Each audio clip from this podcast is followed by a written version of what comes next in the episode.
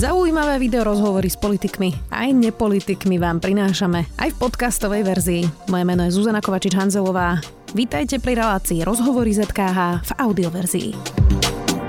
Kríza v koalícii sa zrejme vyrieši až posledné dni ultimáta strany SAS. Tá chce do konca augusta podpísať novú koaličnú dohodu, v ktorej bude aj podmienka, aby Igor Matovič nebol vo vláde. Do úvahy podľa premiéra prichádza aj menšinová vláda. O kríze, ale o, o iných témach s ministrom práce a podpredsedom strany Smerodina Milanom Krajňakom. Vítajte. Dobrý deň, prajem. Pán minister, začneme najprv tou koaličnou krízou a potom sa dostaneme k vášmu rezortu. Boris Kolár cez víkend v teatri povedal, že má problém s tým, keby menšinová vláda závisela od hlasov fašistov. Určite by som nechcel byť vo vláde, ktorá by bola závislá od SNS, to odmietam, povedal e, v nedelu. E, podľa neho to ale nebude nevyhnutné, pretože sú tam ešte konzervatívne sily medzi nezaradenými poslancami. Tak mm, iba by som chcela vedieť ten výklad toho, že kto teda je ten extrémista, ale SNS, pretože mm-hmm. keď rátam tých nezaradených mm-hmm. konzervatívnych poslancov, tak sú všetci pôvodom zo strany SNS. Uh, e, presne nad týmto som rozmýšľal, keď som teraz k vám išiel a uh, povedal som si, že pre mňa je tá definícia fašizmu, rozmýšľal som, že dobre, že koho vlastne ja považujem za fašistu. Uh, v tomto ponímaní za fašistu považujem človeka, ktorý spochybňuje holokaust, odmieta vyvodenie zodpovednosti za tie zverstva, čo sa počas druhej svetovej vojny e, diali. Toto je pre mňa e, definícia fašistu alebo nacistu, no, možno ešte lepšie Kotleba, povedané. Uhrik, Mazurek, toto je trio, ktoré napríklad Daj, sú fašisti podľa vás? Dajme tomu áno. Hmm. A, ale v zásade každý, kto má problém sa k tomu jasne vyjadriť alebo má pocit, že nie je historik. To znamená, že nemá na to vytvorený názor. Rovnako je pre mňa problémom, aj keď niekto si nevie tak nejak spomenúť na zločiny komunizmu, lebo to ja považujem za rovnako zvrhlý totalitný režim. A toto je asi pre mňa problém. To je pán Blaha, teda myslíte? Dajme tomu. Dajme no tomu. a teda čo? Niekto, kto kandidoval na, na, na kandidátke strany, kde mm. sú lídry, ktorí popierajú holokaust? Mm. Urobil chybu, podľa mňa. Ja by som na kandidátke takej strany nekandidoval. Na druhej strane, ako hovorieval často človek, ktorý možno najviac ovplyvnil alebo najviac ma naučil o politike, e, ktorého považujem za takého svojho e, školiteľa, keď to poviem, bývalý minister vnútra Vladimír Pálko, on mal takú, e, takú, také porekadlo, aké drevo mám, takým kúrim. To znamená, sme v parlamente, voliči rozhodli, je tam 150 poslancov. Pokiaľ som členom vlády a sme rodina je členom vlády, tak chceme presadzovať veci, ktoré považujeme za dobré a budem pre ne hľadať podporu naprieč celým politickým Nie, tomu spektrom. Rozumiem, tomu rozumiem, tak, vôbec to nespochybňujem. Ja sa teraz skôr pýtam na tú menšinovú vládu, ktorá by mala nejakú uh-huh. podporu, lebo je iné nájsť si nejakú podporu pre svoj zákon a je ano. iné mať vládu, ktorú podporuje LSNS napríklad. Teda. Čiže iba ma zaujíma ten, ten, ten výklad toho, že kto uh-huh. teda je pre vás ešte priateľný, keby podporoval tú menšinovú vládu a kto už teda nie. Kľudne vám poviem, aby ste mali uh, nejaký titulok. Nebolo by pre mňa nepria, alebo v prípade, ak by vládu podporoval pán Štefan Kufa, ale uh, uh, pán Štefan Kufa so svojím synom, nepovažoval by som to za problém, pretože ich síce považujem za konzervatívnejších ako som ja, uh, možno aj výrazne, ale nepovažujem ich za ľudí, ktorí sú mimo demokratické spektrum. Čiže toto by mi nevadilo. Mm, pán Taraba neviem, rovnako pána Tarabu nepovažujem za fašistu, ale neviem vzhľadom na jeho E, doterajšie pôsobenie v parlamente, že či by bol ochotný za nejaké okolnosti podporovať vládu. Skôr sa mi zdá na základe mojich diskusí s e, pánom poslancom Kufom starším aj mladším, vždy sme mali spolu aj ostré, ale korektné diskusie, čiže tam by mi to z môjho pohľadu nevadilo. Uh-huh. Uh, čo napríklad taká republika? Len aby sme to teda úplne ujasnili si. Mm, asi by som, teraz keď sa bavíme o tom pre mňa, kto je priateľný a nepriateľný, Napríklad asi by som nemal problém, keby vládu podporoval, čo nepredpokladám, e, pán poslanec Kočiš, ktorý e, sa často vyjadruje k sociálnym otázkam a vždy debata s ním v parlamente bola veľmi vecná a korektná. E, ostatných až tak neregistrujem. Čiže to je taký cherry pick, čo máte vlastne, že vyberáte také čerešničky. Um, tak iba aby som sa zorientovala v tom, mm. lebo, lebo keď poviete, alebo teda Boris Kolár povedal, že SNS nie, uh-huh. alebo teda vy hovoríte, že extrémisti nie, tak aký je rozdiel vlastne? Hovorím fašisti nie, pretože... Fašisti nie, dobre, tak opra- opravujem, okay, fašisti okay. nie. Uh-huh. Tak prosto, aký je rozdiel, keď pán Kočiš vlastne reprezentuje ako keby stranu, ktorá má tieto názory? Hovorím to na základe mojich osobných skúseností v parlamente. Tým, že som s pánom Kočišom často v parlamente polemizoval alebo debatoval, lebo si dá tú námahu, že keď predkladám návrhy zákonov, tak v tom parlamente je a ich kritizuje, tak na základe tých skúseností, ktoré ja s ním mám, som nevybadal niečo, čo by mi na jeho názoroch vadilo alebo čo by som považoval za extrémistické. Ale pravdu povediac, nepýtal som sa o nikdy, čo si myslí o druhej svetovej vojne a holokauste, čiže možno by som bol prekvapený. Iba keď ste sa ma pýtali, tak ja si to pre seba definujem tak, že ľudia, ktorí nie sú historikmi a nevedia sa vyjadriť k vyvraždeniu 6 miliónov Židov počas druhej svetovej vojny jasne bez toho, aby uh, si študovali vedecké publikácie, tak závisieť na takýchto ľuďoch by pre mňa bolo nepriateľné. Bude to s najväčšou pravdepodobnosťou tak, že tá Saska vlastne podá demisiu, bude v opozícii a bude vám podporovať len teda niektoré, niektoré zákony a budete s nimi prosto musieť po každom návrhu alebo pri každom návrhu rokovať? Uh... Rád hovorím v tejto príležitosti, že najslavnejší príslušník špeciálnych jednotiek slovenského pôvodu Dick Marcinko, ktorý založil protiteroristickú jednotku Navy Seals v 70. rokoch, mal také pravidlo nikdy nič nepredpokladaj. Ja neviem, ako toto dopadne. E, či sa e, Saska nakoniec rozhoduje tak, rozhodne tak, ako hovorí. Ale chcem k tomu dodať to, že e, keby som nemusel sledovať média, tak na základe toho, ako funguje vláda, ako funguje parlament, by som nevedel o tom, že nejaká koaličná kríza je, pretože na praktickej práci nášho ministerstva a zákonov, ktoré predkladáme do parlamentu, ktoré väčšinou prechádzajú ústavnou väčšinou, žiadnu krízu nevidím. Ale to teraz o to viac tak, že to mrzí. umelo vyrábajú novinári? Nie, nie, nie, nie, nie, nie. Práve, že mrzí ma to z toho dôvodu, že Nevidím tú vecnú podstatu tej krízy na nejakom fungovaní vlády alebo nášho ministerstva. Skôr je to o tom, že dlhodobo sa Richard Sulík a Igor Matovič nevedia dohodnúť na niektorých veciach. A keďže ich považujem za zdroj toho napätia v koalícii, no tak budú sa musieť nakoniec nejako dohodnúť minimálne na tom, že sa nevedia dohodnúť a a potom možno sa budú vedieť dohodnúť na predčasných voľbách, alebo už nech bude riešenie akékoľvek ale my do toho ako sme rodina nebudeme zasahovať. Hm. Vy toto všetci prezentujete ako ich osobný sport, teda Igora Matoviča s Richardom Sulíkom. Je to ale poctivá argumentácia, lebo aj váš minister Andrej Doležal mal s Igorom Matovičom problém pri úplne banálnych do, rokovaniach mm. o dofinancovaní železníc, ktoré minister financí dokonca aj slúbil. Mm. Čiže tam nebol ani nejaký spor o to, že by sa chcelo niečo naviac, vlastne sa na tom dohodli. A, a minister Doležal v tomto štúdiu dal taký pomerne e, ako možno až zúfalý rozhovor, kde hovoril, že, že vlastne toto je posledný krát a že ho to nebaví a hovoril aj o stretnutí, kde kde ho Igor Matovič obvinil z toho, že kradne uh-huh. a že má s tým teda problém. Mm, potom teda jeden deň Igor Matovič hovorí, že nezdvihne platy učiteľom bez toho, aby zdvihol spotrebné dane. O pár týždňov už to ide aj bez toho. Eh, a teraz by sme mohli debatovať o tom, že, že, že diskutovali sme tu o Slovnafte a zdanie Slovnaftu. Mhm. Zrazu je táto téma pase. Proste stále sa tu deje nejaký konflikt, ktorý o dva týždne už vôbec nie je podstatný. Tak je to poctivá argumentácia, že toto je nejaký osobný spor Richarda Sulíka? Ale určite, pretože e, tak ako takto. Igor Matovič ako predseda najsilnejšej vládnej strany určite nie je ľahký partner na rokovanie. A vy máte dve možnosti. Buď si poviem e, v záujme toho, že chcem presadiť niečo, čo sme slúbili našim voličom, alebo čo považujem za správne, tak jednoducho chodím na to ministerstvo financie ako na klavír a snažím sa Igora Matoviča presvedčiť, že by bolo dobre to takto urobiť, že by bolo dobre na to nájsť peniaze.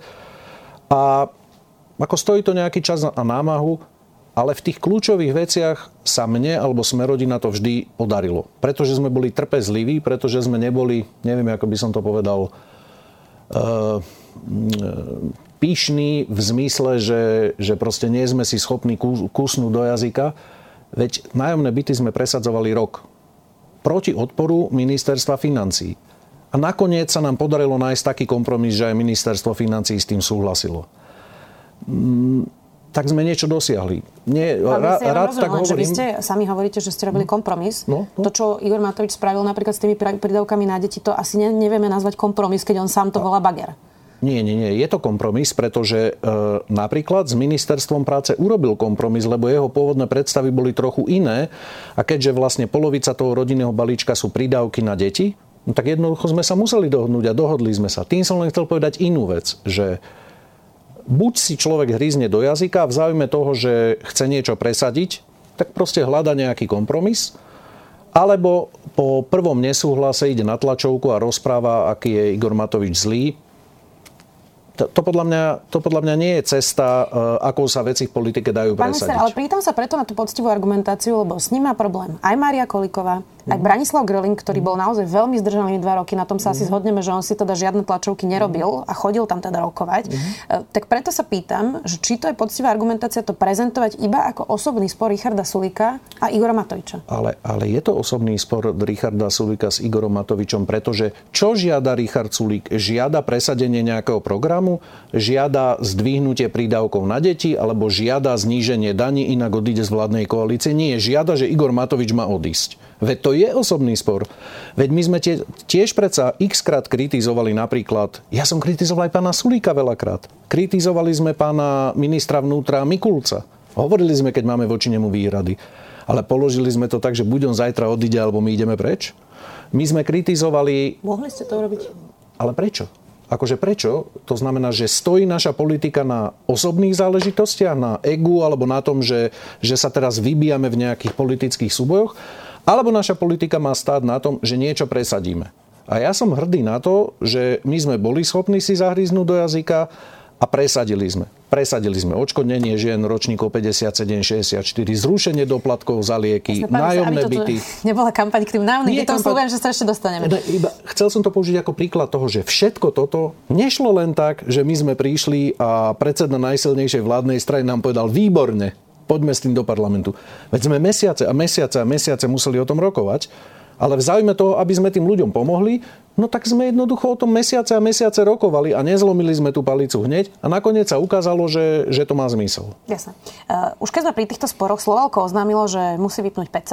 Uh, pretože zákon o emisných povolenkách už je síce dva roky na stole, ale táto uh-huh. koalícia ho stále uh, nedala do parlamentu a vraj to teda brzdí Igor Matovič, to hovorí aj Jan Budaj. Uh, hovoril to tu riaditeľ Slovalka, môžete ma opraviť pokojne, ak to je inak. To sú stovky pracovných miest a, a riaditeľ Slovalka v tomto štúdiu povedal, že sa to javí ako Matovičová pomsta Pente, uh, ktorá tam je teda menšinový vlastník. Um, Dokonca Igor Matovič minulý týždeň vo svojom statuse o novinároch písal o médiách v rukách oligarchov, ktorým blokujeme biznis. Uh-huh. Tak um, prídu stovky ľudí o prácu, pri nejakom legitívnom opravovaní zákona, ktorý ešte mm. písal Smer, mm. pre nejakú vendetu Igora Matoviča voči Pente? No. Situáciu v Slovalku veľmi dobre poznám. Bol som tam aj osobne sa pozrieť. Viem, aká je tam situácia. A e, urobím všetko preto, aby tých 450 ľudí plus náväzne asi ďalších 1500, ale rovnako aj ľudia v Istebnom mali prácu.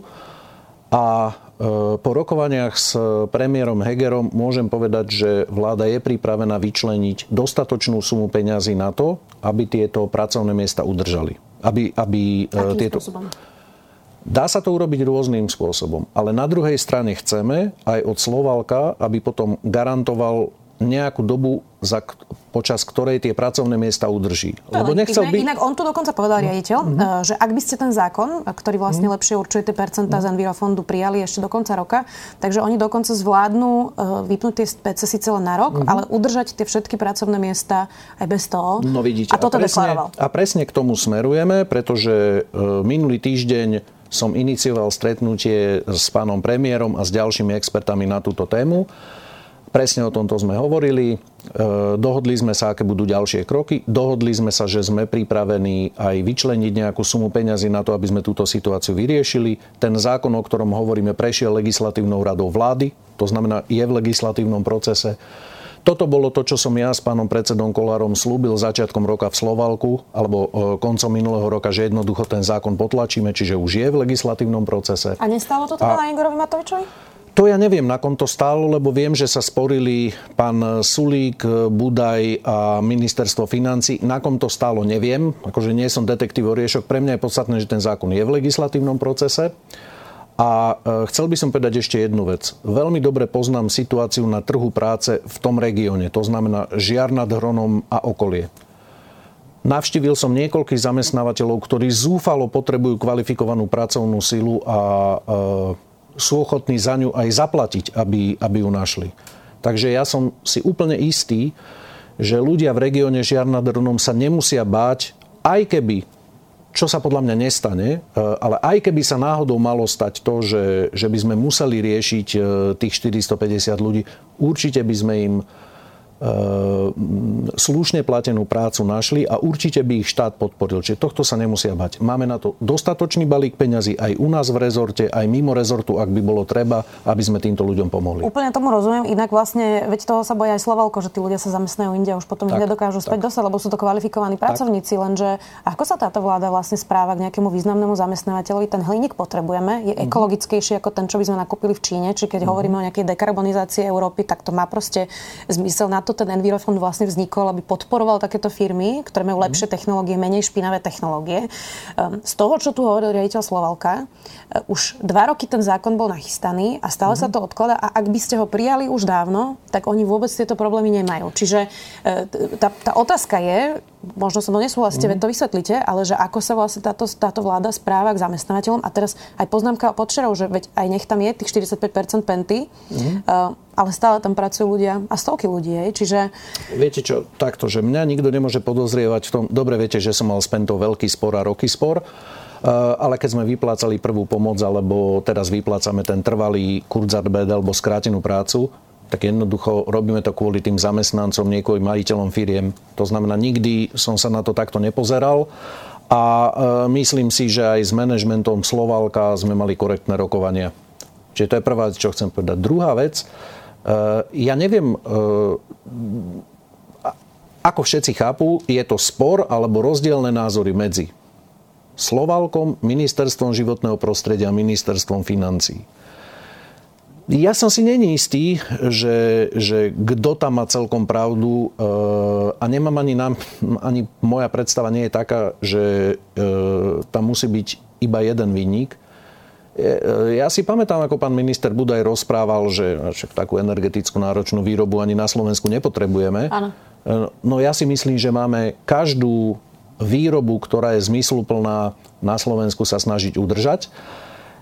Je tu iná otázka. Všetci vieme, že Slovalko malo e, tie posledné roky veľmi, veľmi ziskové. A je logické, že chceme od e, takéhoto nazvime to zamestnávateľa alebo, alebo podnikateľa, veľkého podnikateľa, aby nechcel iba to, že štát bude taká bezpečnostná poistka alebo poisťovňa, to znamená, keď zarábam, je to v poriadku a keď náhodou mám stratový rok, tak eh, štát doplať. Ale oni žiadajú iba transparentné pravidlá pre prerozdelenie fondov. A preto vravím, že je to o vyjednávaní. Eh, chcem povedať, že teda poznám situáciu veľmi dobre. Hovorili sme o tom aj s pánom premiérom minulý týždeň. Nie je problém v tom, že by sme nechceli vyčleniť príslušné finančné prostriedky a myslím si, že prebehnú rokovania so Slovalkom a verím, že nakoniec sa dohodneme. A ak platí to, čo povedal pán Veselý, e, že v prípade, ak ten zákon bude schválený, tak ani nepotrebujú žiadnu pomoc, o to lepšie. Pretože ten zákon bude schválený. Do konca roka. Do konca roka. Áno. Dobre, tak to máme jasné. Inak Boris Kolár povedal aj to, že môžete teda rokovať o novej koaličnej dohode. Uh-huh tak som nad tým premyšľala, že aký má zmysel mm, napísať si novú koaličnú dohodu okrem tej podmienky, že tam nemá mhm. byť Igor Matovič, tej rozumiem. Mm, keď už teraz máte koaličnú dohodu, ktorá je štandardná, ale mm. každá koalícia, ale nedodržujete ju. Čiže nie je to jedno, ako máte koaličnú dohodu, keď sa nedodržuje? No, to si myslím, že e, zo strany Sme rodina Borisa Kolára bol iba ústretový krok v tom, že keď SAS povedalo, že chce podpísať novú koaličnú dohodu, tak Boris Kolár na to logicky povedal to, čo vy hovoríte, že na čo potrebujeme novú koaličnú dohodu, keď e, e, je problém s dodržiavaním tejto. Ale aby sme neboli podozrievaní, že my chceme sypať nejakú sol alebo piesok do tej dohody medzi Olano a Sasky, Saskou, tak e, Boris povedal, že ak by to stálo na tom, že treba podpísať dodatok alebo novú koaličnú dohodu v poriadku, aj to sme ochotní, pokiaľ to ukončí tie spory, ktoré tam sú. Vy inak stále tak v tých debatách, nielen v tejto, ale aj v iných rozhovoroch, ktoré si dali, hovoríte o tej koaličnej kríze, mm, že vy chcete pracovať a že vás sa to netýka, nech už si to mm-hmm. nejako vyriešia. Mm, ale vy Pán minister, viete, ako fungovali iné vlády? Vy ste boli na ministerstve s Danielom Lipšicom ešte mm-hmm. počas Zurindových vlád. Toto, čo sledujeme, je mne sa zdá extrém, opravte ma, ak nie, tieto konflikty. Uh, a takto sa asi fungovať naozaj, naozaj nedá a občania sú podľa mňa z tohto už dosť unavení. Takže mm-hmm. skúste mi povedať svoju osobnú víziu niekoho, kto zažil už aj iné fungovanie vlád, mm-hmm. toho, ako by ste túto situáciu vyriešili? Takúto situáciu musí vyriešiť ten, kto ťaha a vo vláde ťaha premiér. On ťaha bielými figurkami. On začína. To znamená, keď vidí, že sa dvaja predsedovia stran nedokážu dohodnúť, musí navrhnúť nejaké riešenie on sám. Mm, a buď ho akceptujú, alebo neakceptujú. Ale berte to takto, že je také pravidlo, že keď sa dvaja na ulici bijú, nesnaž sa akože tam e, do toho veľmi zapájať, lebo by si ťa ľudia mohli s nimi pomýliť. Tak ja nechcem, aby mňa alebo sme rodina si niekto pomýlil s Richardom Sulíkom alebo s Igorom Matovičom, lebo čo sa týka tohto koaličného sporu, nič s tým nemáme. Vždy sme sa sporili o veci, na ktorých nám záležalo. Sporili sme sa o reformu nemocníc, sporili sme sa o súdnu mapu, sporili sme sa o stavebné zákony, rodičovský bonus sa sporíme, lebo to považujeme za dôležité a máme na to nejaký názor a chceme ho presadiť. Ale v, keď chcete, vláda nie je spolo kamošov alebo vláda je manželstvo z rozumu, nie z lásky. Ľudia takto rozhodli, my to rešpektujeme. A na čo sme v tej vláde? Na to, aby sme presadili čo najviac tých vecí, ktoré sme ľuďom Dobre, slúbili. Čiže vyrieši to mať premiér, aby sme to skrátili, hej? No tak ako to môžeme vyriešiť my?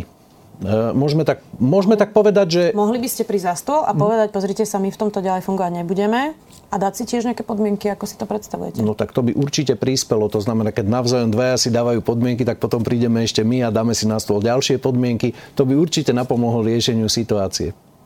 To neurobíte.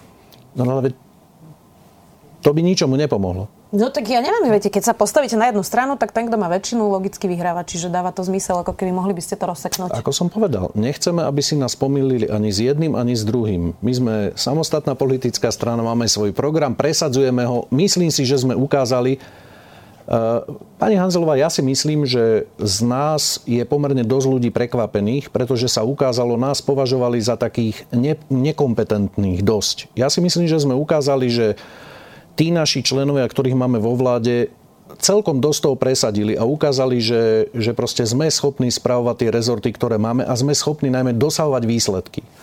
Ja tomu tak z obľubou hovorím, že v Slovenčine máme dokonavý a nedokonavý vid.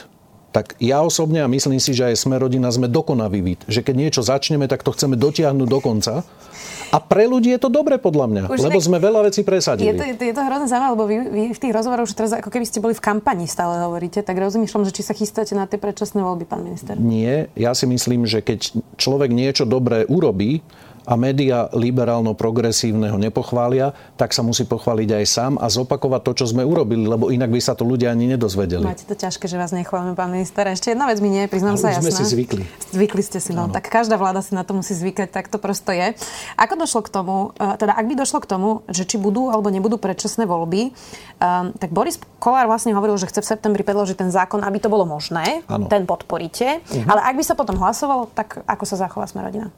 No tak pokiaľ tá vláda bude fungovať ďalej, tak samozrejme, že nepodporíme predčasné Keby voľby. bola menšinová. Keby sa odišla a nemali by ste väčšinu. Ak by, sme, ak by nám prechádzali v parlamente návrhy zákonov, ktoré považujeme za dobré, ja neviem, ako príklad poviem rodičovský bonus, alebo ďalšie veci týkajúce sa podpory nájomného bývania, tak určite v tej vláde budeme.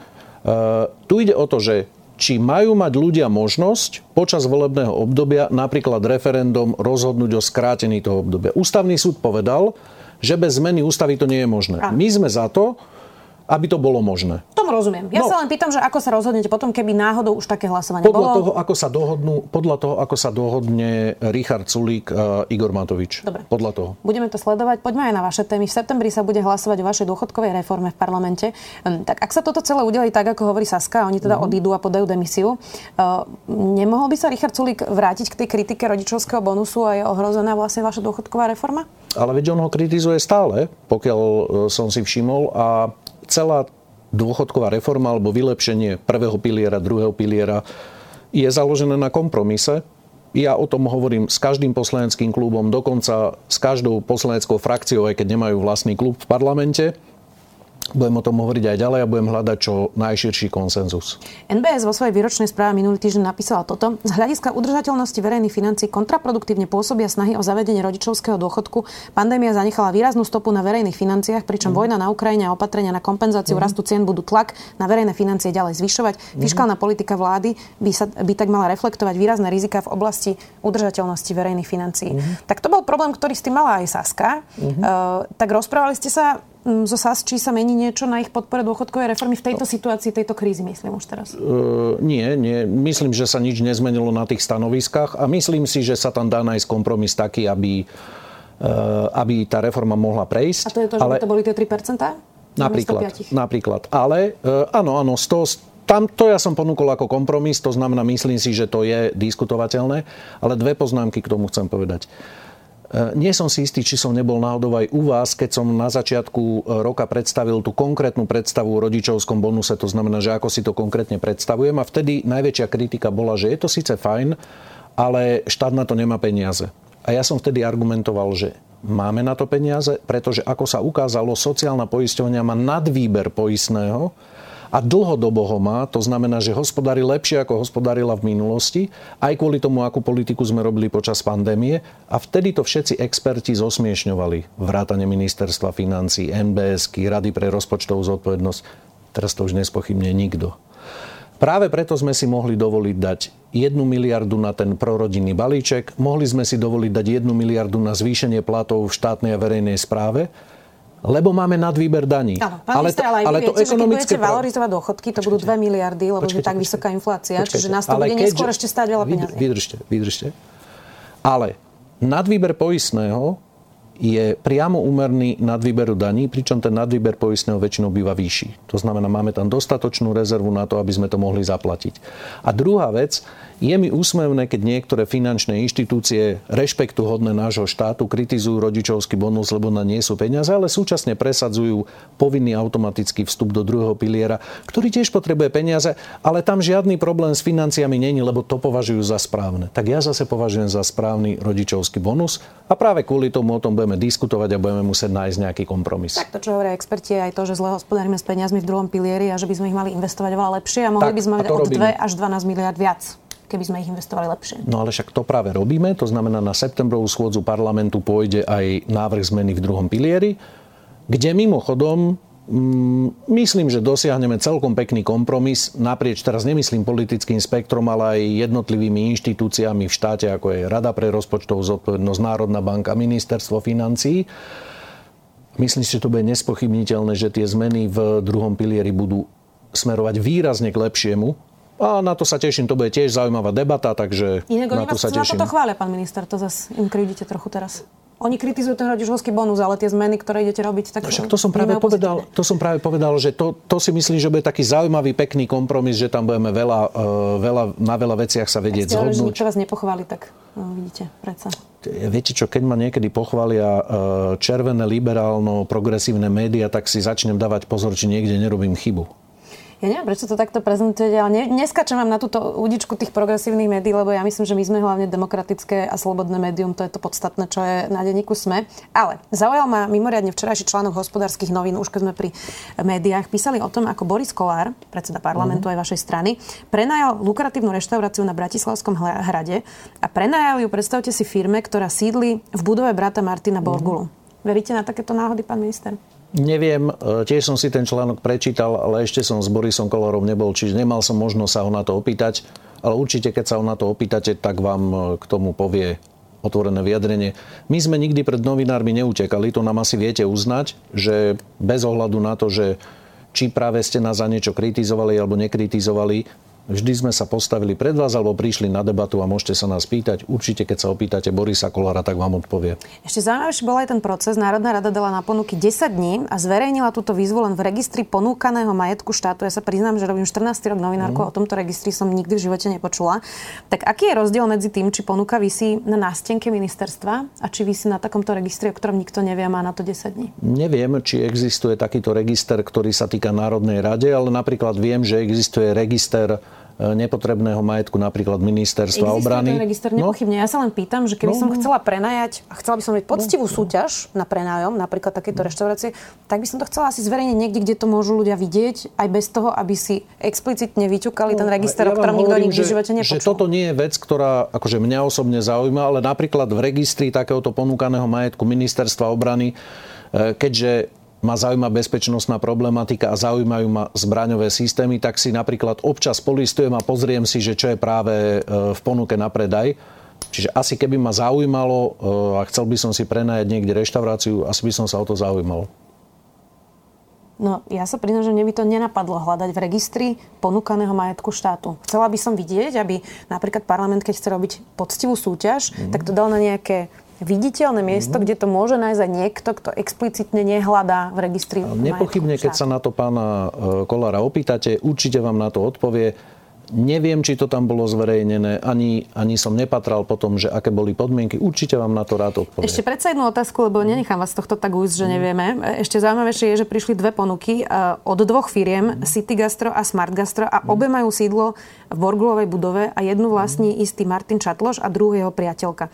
Pán minister, v čom je toto iné ako to, čo robil Smer? Skúste mi to vysvetliť. No a ja vám hovorím, že všetko, čo o tom viem, je z titulku článku v hospodárskych novinách ktoré nemám predplatené, to znamená, celý ten článok som si prečítať nemohol. Tak toto sa v ňom píše, a... čo vám teraz hovorím. No, to ja vám Keby môžem veriť, ale nemusím. Ja by som ten článok poslala teda, ale no. že, že, veď tie informácie nie. predsa, akože tie sú dostupné a verejné, takto vyzerala tá súťaž. Dobre, pani Hanzelová. Čom je to iné ako to, Čiže čo už z titulku, e, ktorý som si prečítal, to vyzeralo trochu blbo. To znamená, najbližšie, keď budem s Borisom, tak sa ho na to určite opýtam. Viac o tom neviem a teraz zbytočne sa ma budete pýtať, lebo ani, ani e, tie podrobnosti nepoznám.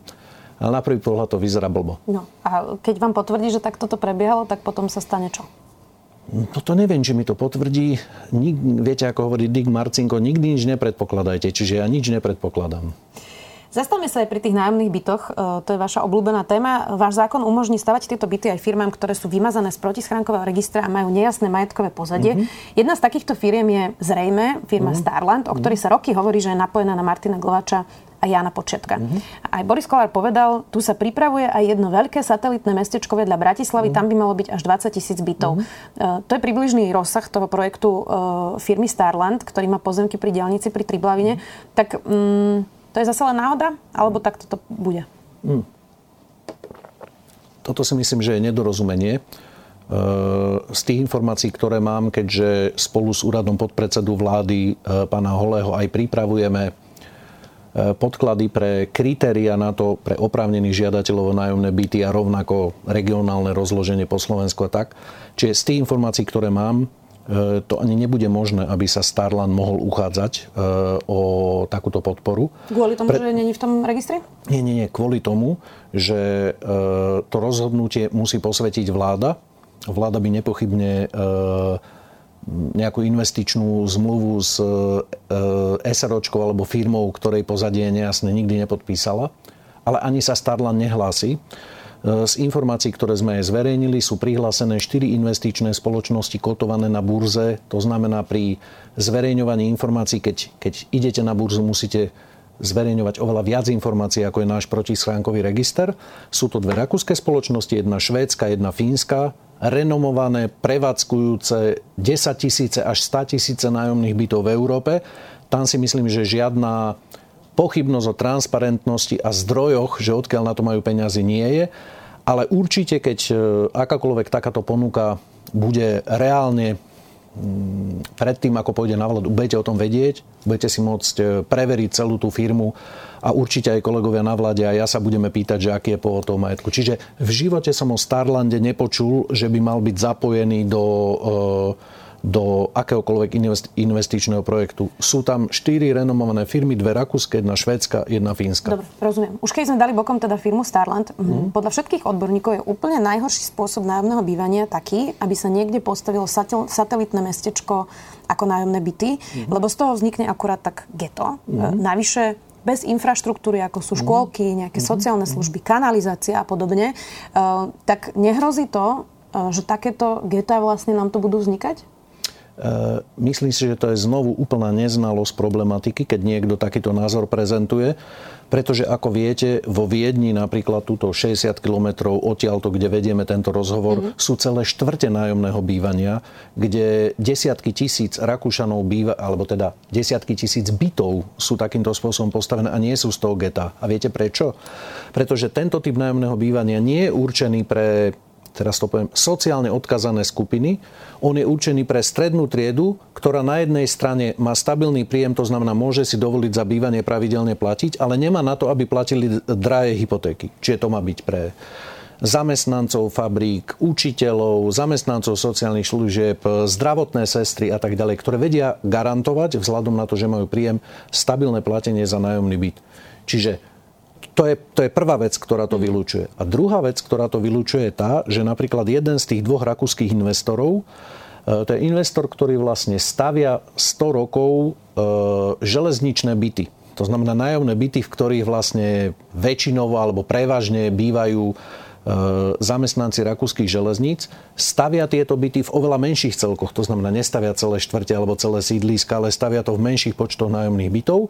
A preto aj štát, keď bude vláda schváľovať tie jednotlivé projekty, tak si môže pozrieť, že, že ako by tie projekty mali vyzerať.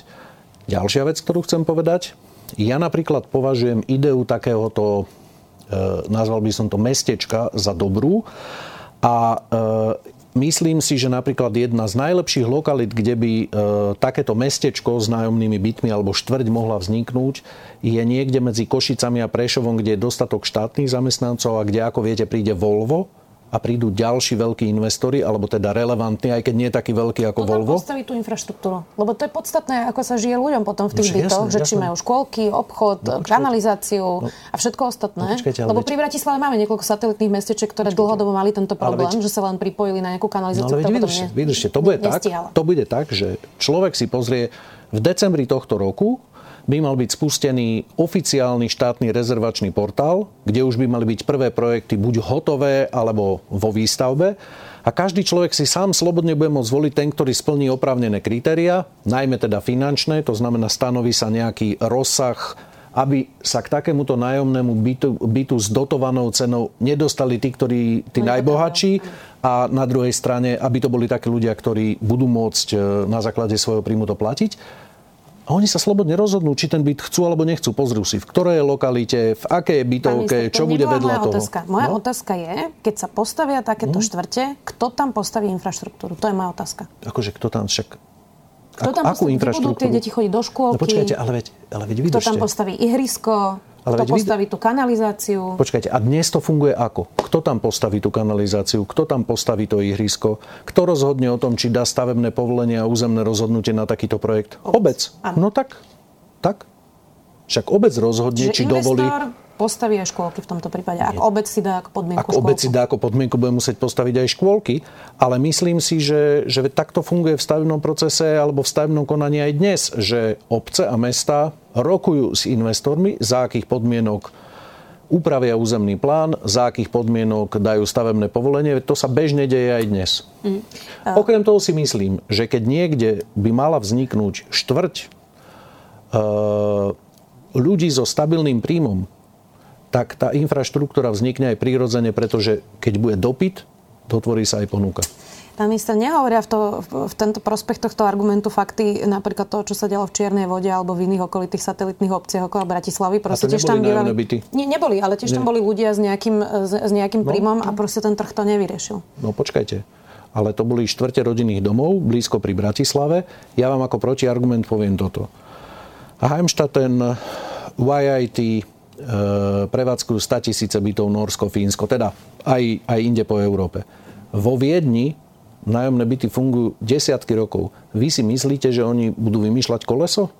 A že nepôjdu do toho, čo vidia, že u nich dobre fungujú, majú na to know-how. Však práve preto chceme oslovovať tých investorov, ktorí s tým majú dlhodobú skúsenosť, ktorí, ja ktoré nie sú investori sú tiež v nejakom regulovanom prostredí. No? Viedeň s tým má naozaj dlhoročné no? skúsenosti, no? takže predpokladám, že vychytali aj nejaké chyby. My s tým ano. máme skúsenosti konkrétne nula. Takže trochu tu hrozí, mm-hmm. že tá regulácia, ktorú v tých iných štátoch majú lepšie zvládnutú, u nás zvládnutá nie je a môže sa stať, preto sa vás na to pýtam, ako to no, máte ja ošetrené, myslím, áno, že teda znamená, budú vznikať vám, takéto štvrte mm-hmm. bez infraštruktúry. Myslím si, že takým rozhodujúcim krokom k tomu, že e, ten koncept nájomného bývania štátom podporovaného získal podporu vládnej koalície bolo, keď jeden z tých investorov, ktorí záväzne prejavili e, záujem, rokoval s premiérom, ministrom financií a ďalšími vládnymi predstaviteľmi a, a vydiskutovali si, že vlastne ako to v tom, myslím, že môžem povedať, ako to v tom Rakúsku funguje, akým spôsobom to funguje, čo treba urobiť, ako treba nastaviť infraštruktúru. A odpovedali aj na takéto otázky, ktoré e, mohli spochybňovať, či je to dobrý koncept. Do konca zhruba septembra pani redaktorka predloží úrad podpredsedu vlády Holého vykonávacie predpisy, to znamená nariadenia vlády, ktoré by mali hovoriť o cenových mapách a o ďalších podmienkach, za akých vlastne tie nájomné byty budú vznikať. A tam si myslím, že bude dostatok priestoru, lebo to musí ísť aj do MPK. Dostatok priestoru, aby ktokoľvek dával otázky, že ako má toto fungovať. Mm, Pýtal som sa pani šéfky e, zboru poradcov pána premiéra Hegera, pani Kohutíkovej, ktorá e, teda zažila toho veľa v tejto ekonomickej sfére za posledných 30 rokov a pôsobila vo viacerých manažerských funkciách. E, pýtal som sa jej, čo si o tom myslí, či bola na nejakých rokovaniach tak. Povedala, že samozrejme, že detaily sa musia doladiť, ale v zásade považuje tento koncept nájomného bývania za zrovnateľný s tým rakúskym. To znamená, je to koncept, ktorý je dobrý, treba dobre nastaviť. Tak vidíte, už vás druhý človek pochválil počas tohto rozhovoru, tak ne, máte dneska asi dobrý deň, pán minister. Uh, užívam si to. Vidíte. A je to dokonca aj v tom červenom progresívnom liberálnom médiu. Vidíte. Posledná otázka bude kultúrno-etická, pán minister, tomu sa nevyhneme. Vy ste cez víkend podporili pochod Hrdý uh, na rodinu, ktorý každý rok organizuje pán Chromik ako uh-huh. protiakciu, kontraakciu dúhového pochodu.